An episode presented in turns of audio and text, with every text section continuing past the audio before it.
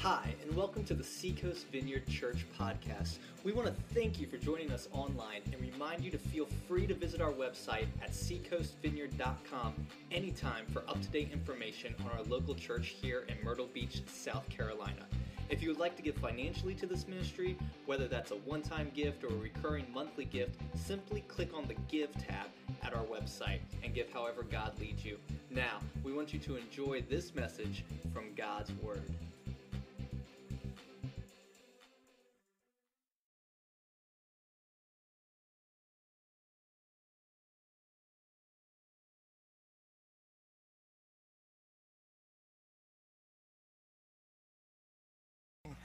Good morning. Uh, my is Tim. I'm a member here, and it's good to see everyone. Uh, before we get into the sermon, I do want to say um, Tuesday's Veterans Day, and I want to say to all of our veterans a huge thank you uh, so much. Yes. Um,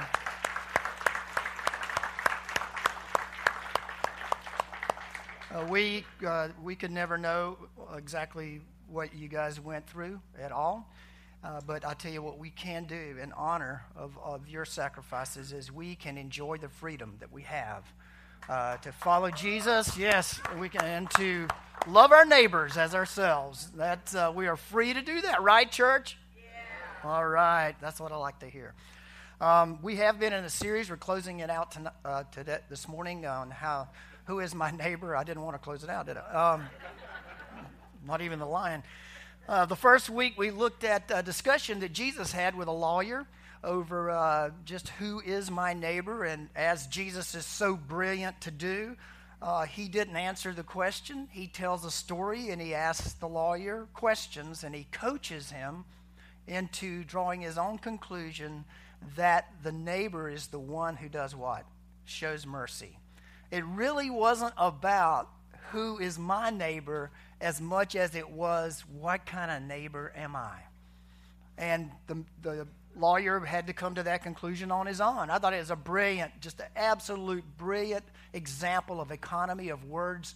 And uh, just if you have if you haven't read that in Luke 10, you should. Then last week, again in Luke 10, we took a look at uh, maybe Jesus gave us a little bit of help in moving into our neighborhoods and finding people that were maybe a little more receptive to our friendships and to us getting to know them, and those were people of peace. That's also in the 10th chapter of Luke. And so we took a look at what uh, these folks uh, may look like and who they may be in our neighborhood. Now, I asked you guys to, to come up with their names, right? You got it, right? Everybody in here has the name of a neighbor or neighbors whom you think are people of peace, right? Neighbors that you're praying for and all. And uh, at the end of the sermon this morning, when we go back into worship, you have a couple of post its in your handout. And what we want you to do is to write that name, first name, of that neighbor down. And you'll see the glorious artwork I created on the walls here on both sides. It took so much of my creativity. Um, and uh, you can, at the end of the service, as we go back into worship and you're praying for your neighbor, if you would, take that post it write their first name on it, and go post it somewhere over in that vicinity on that wall and pray for them. And what we will be doing through the holidays is we'll be praying for our neighbors and we'll be praying for ourselves that, that we would be that good neighbor. So uh, be thinking about that, and as the name comes to you, write it on the post it and uh, go over and when you stick it on there, kind of like the Bible talks about laying on of hands, lay your hand on that name and go, Lord, let me be a good neighbor to this neighbor.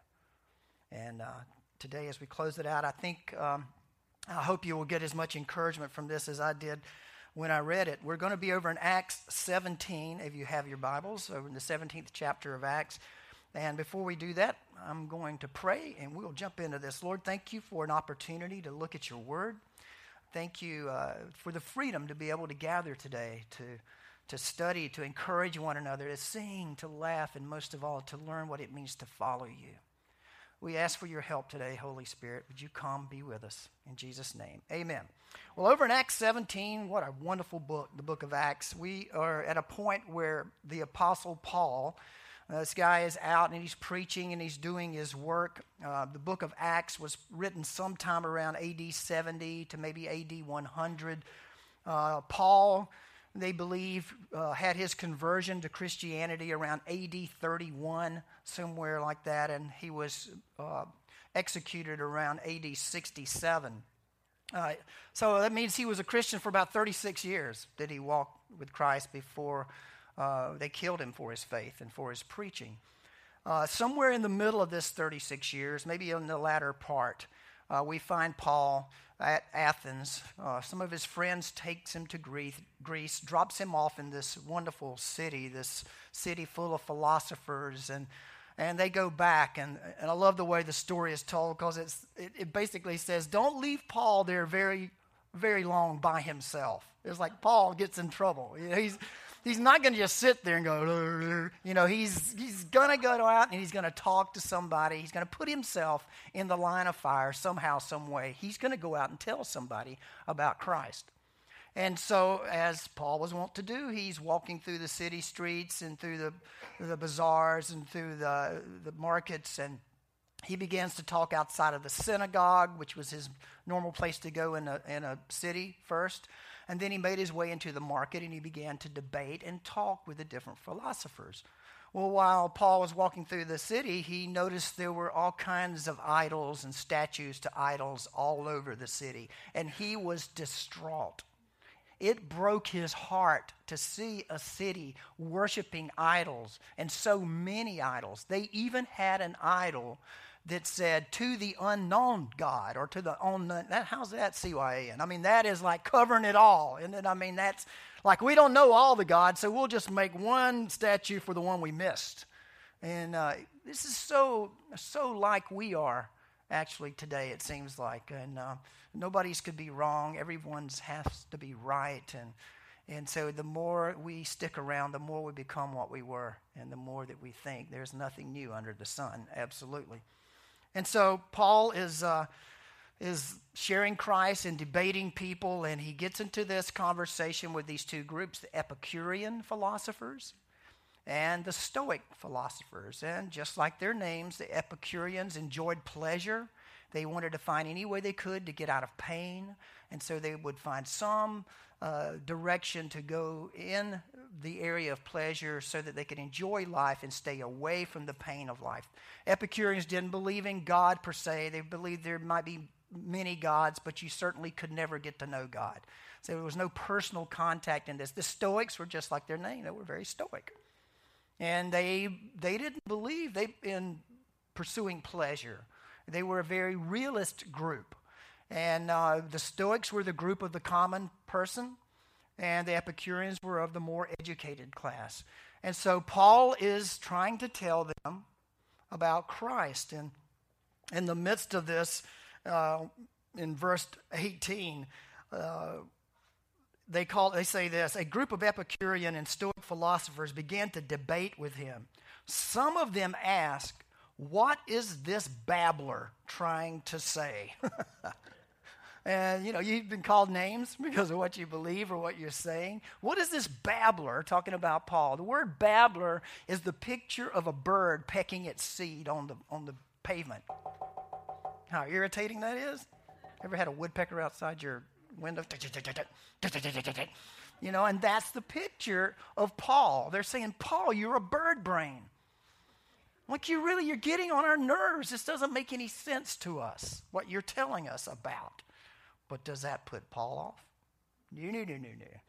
He pursues and he, he moves right on in to, they take him to the Areopagus where all the philosophers gathered and he begins to talk and try to explain to them uh, who Christ is. Now, I think there's some help for us as neighbors in how we look at our lives today in this passage in verse 26. And so let's that's our text today. I just wanted to set that up so you can see Paul there in, in Athens, uh, in the Areopagus, uh, uh, in, on Mars Hill, talking to the philosophers. And then in verse in Acts 17, verse 26, we read, From one man, this is Paul speaking, he made all the nations, talking to the philosophers, that they should inhabit the whole earth. And he marked out their appointed times in history and the boundaries of their lands. God did this so that they would seek him and perhaps reach out for him and find him. though he is not far from any of us. For in him we live and move and have our being. As some of your own poets have said, we are his offspring. You have a fill in in your handout if you want to follow along with me. I think it would be great, and uh, you can remind yourselves of these things today as you leave and as you move into your neighborhood this week. Your first one is this You were created, you were created to live on this earth. Did you get that from verse 26? From one man, he made all the nations that they, all the nations, that's all of them, that they, you and I, should inhabit the whole earth. You are not a mistake. You are not a babbler. You are not someone worthless, as the philosophers tried to tell Paul that he was. You are not your time, you know, right now, here in this spot on the earth, you were meant to be. There is nothing or anything more demoralizing, I think, than to begin to fall into the thought that my life is random and my life is just a mistake. That, uh, and I hear this even from the atheists. There's a couple of them that I really like. That, that they, I keep saying, "Why do you think you exist? I'm just a mistake. I'm just a bunch of DNA splashed together. That's it." That's all I am. And I'm thinking, really, when you look in your children's eyes, that is all you see? You don't see any meaning. You don't see that you have purpose right now here on this earth. And he'll go, What about the aliens? And I'm like, What about the aliens? Are you seeing them? You know? And I'm like, Well, if there are aliens, then great, but they don't I hope maybe. They don't live here, but I do. And you do. And the scripture tells me that God placed me on the earth. That was his plan. That was his choice. And every bump and bruise that you have that tries to rob from you and steal from you that sense of purpose of you being you're supposed to be here now is Listen, that's a part of your character. God is going to use every bit of that to reinforce in you how much He cares for you, loves you, and He will use that with your neighbors because they're getting bumped too. When you're getting bumped and bruised in life, who do you want to talk to? You want to talk to somebody else who's been bumped and bruised and made it through it. That's who you want to talk to. Do you want to talk to someone that goes, Oh, I've never had any problems? None. And if you follow God, everything's perfect and you get everything you want. And I'm going, I don't want it. You know, I don't want to be around anybody like that. That's not helping me. I feel worse by the minute. No. You don't want to be with someone who said, Tim, God was closer to me in those times than he ever was any other time. He's still with me. I'm still going through bumps and bruises, but he's there. Don't let it rob you of the purpose of your life and that it was God's choice to put you on this earth now. That is His plan. That was His, His only to put you here now, here on this earth. The aliens, well, we'll deal with them when they come. And um, we'll preach the gospel to them too. Secondly, you were created to live at this time, at this particular time. In verse 26, it says, And he marked out their appointed times in history. Wow.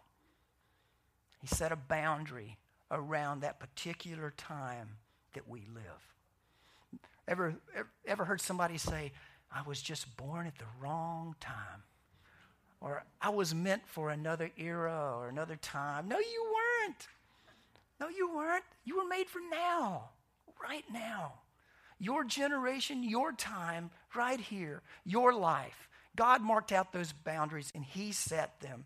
You ever want, worried about being on time? Like, I, you know, I mess up time all, all the time. Uh, when, I used to do some concert promotion and I, I had this Christian band come into town. And so you know, I looked at my calendar and I was like, okay, this is going to be awesome. And so I showed up at the, it was a gymnasium we were going to have the concert in, and I got the PA guy and we set up this wonderful monster PA, and I'm waiting for the band to come load in.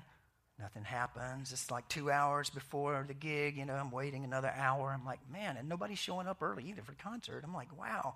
Sound man's looking at me, dude, you suck at promotion. And I'm like, I don't, you know, I don't know yet. Hold on. You know, it got time for the concert. Nobody's there but me and the sound man. So I find the phone. I call the band. I said, Where are you guys? He said, Mississippi. I said, Mississippi? Why aren't you here? Hold on. That's next month, Tim. Next month. I was like, Thank you, Lord. Nobody else came, you know, and there would be no band. It's like being on time or you're late. You are not late and you are not early. You are on time. Right now is your time. There are two words that Paul could have used, or Luke, as he's writing this, could have used when it comes to time. There's the word chronos, which means incremental, you know, time. Like you're going to pass time. Like I'm just passing time. That's chronos. Just, ah, what do I do? That's chronos. There's another word for time, kairos. Kairos, which is what he used here, means, get this, time with opportunity. Time with opportunity. And that's the time that God has given you and me. There is opportunity in the time that He has given to you in your life. This is not wasted time. You're not here at the wrong time. It is time, that time which gives opportunity to. And, and of course, Paul is saying it gives opportunity to, to recognize who God is and to, to, for us to do what we are called to do in our neighborhoods with our neighbors. God marked out time in your history for opportunity to know Him and to make Him known. Both. So you're meant for the earth. You're meant for this time. You are here at the right time. Can you say this? I am meant to be. Can you just say that? I am meant to be. Yes, you're meant to be. And thirdly, is you were created to live at this place, on this earth, at this time, in this locale, at this place. Look at verse 26, the latter part of it. And the boundaries of their lands. God marked out the time, He marked out the boundary of their lands. And that simply means the boundaries prescribed territory, appointed to live in a prescribed territory, boundary lands. Now, I know some of us are living where we don't want to live. We're like, I want to sell my house and I want to move somewhere else. But you're there now, right? So those are your boundary lines. Whether it's the apartment you're in, the dorm you're in, the subdivision you're in, the condo you're in, those are your boundary lines right now. Those are the ones God has set in your life. Now, that can change. But because it's the Kairos time, and you're in that spot, it is your time for that space. You're the man, you're the woman for that space, for that time. You're very special. You're very special. God intended for you to be where you are. And even if you got there by a mistake, you make use of it while you're there before God moves you on. Make use of it. And then maybe God will move you on to another boundary. And you're like, I like this one better. But just make use of the one that you're in now. When you watch Israel, uh, they're marching across the desert, they're going here. It's like God always has them going a certain direction. And He'll say, Set up these property like piles of rocks or a tree, and He'll say, This is your boundary, Israel right here. And the different tribes of Israel will be given certain lands, and they would put the boundary lines up. And, and then we move into the church, and we know that God has called us and given us boundaries. He's given us land, He's given us a time to do what we've been called to do. So it's no mistake. You're not stumbling and bumbling through life. There is purpose in all of it, where you are and the time that you are there. There is purpose for you. Why? And here's your fourth fill in because you were created to live so that others would seek and find God. You were created to live so that others would seek and find God. Verse 27 God did this, put you on the earth at the time that He put you there, within the boundaries of where you live, so that the people, your neighbors, and you, would seek Him. And I love this word. And perhaps, don't you like that? Maybe perhaps, maybe they will just reach out to him and find him. Maybe. Because of where you are, because of who you are, because of your influence, because of the type of neighbor that you are. Just maybe, perhaps. Just perhaps. I love that because it just it kind of lets you move into it in a real uh, wholesome way, doesn't it? Perhaps. Like I will go and live my life. Perhaps people will see God in me. Perhaps they'll see a difference because this is my place. This is my time. Fifthly, you were created to live so that others would realize that God is not far away. He's not far away. He's not distant. Look at verse 27 again. Though he is not far from who? Any of us. He is not far from any of us. Man, what great news. God is not far from any of us. Any of us. I mean, what if, what if we defi- defined our success in, at the vineyard here? What if we defined our success by how many people we knew outside of the church. Not inside, but how many people we knew outside of the church that we were placed in our neighborhoods at our time. The neighbors we know, the people we work with, what if we, de- our jobs, all of that, if we just defined ourselves by that? This is how the vineyard will be a successful church. We will get to know our neighbors. We will get to know the people that we're around, and we'll become good neighbors to them. And perhaps, perhaps, because God is not very far away, they will come to know him, seek him, and they will find him. Perhaps you were created to live so that others would realize God is not far away. And I realize sometimes we feel like God is far away, right? Have your feelings ever lied to you?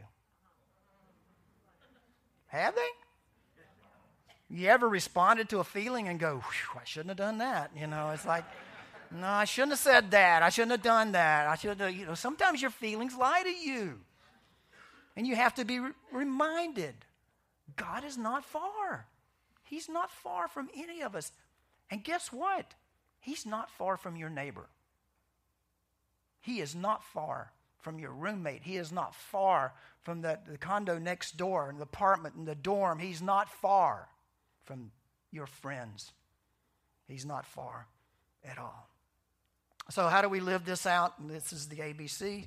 Down at the bottom, the first one is this by living your life.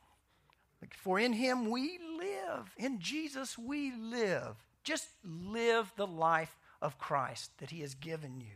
It's not rocket science, it really isn't. Living your life as a good neighbor, as someone who knows that this is your time, that God has put you on this earth with a kairos time for opportunity and living among your friends and neighbors and being available so that perhaps they may know that God, if they seek Him, is not far away. What a way to live life. What an exciting way to live life. In Him we live. I mean, be a good neighbor. Live. You know, be a good neighbor. Cut your yard. Rake it. I raked mine yesterday. It didn't make any difference. I woke up this morning and I was like, what did I spend five hours yesterday raking this yard? And look at this. And B, your B fill in is this by stirring about. The word is move. It says, For in him we live and move, but the word move has this feel to it of stirring. Like a you know, you get up in the morning, you begin to stir about. And so you, you get up and you walk outside and, and you see your neighbor. Like when I was raking yesterday, my neighbor came by and, and parked his bike. And man, I found out so much information. I mean, I found out what food he likes now. I know that he likes hamburger. So now when I, when I grill hamburgers, I can invite him over. I know he doesn't like steak. I know that he likes pork chops. And I know he likes to talk. And so. Uh,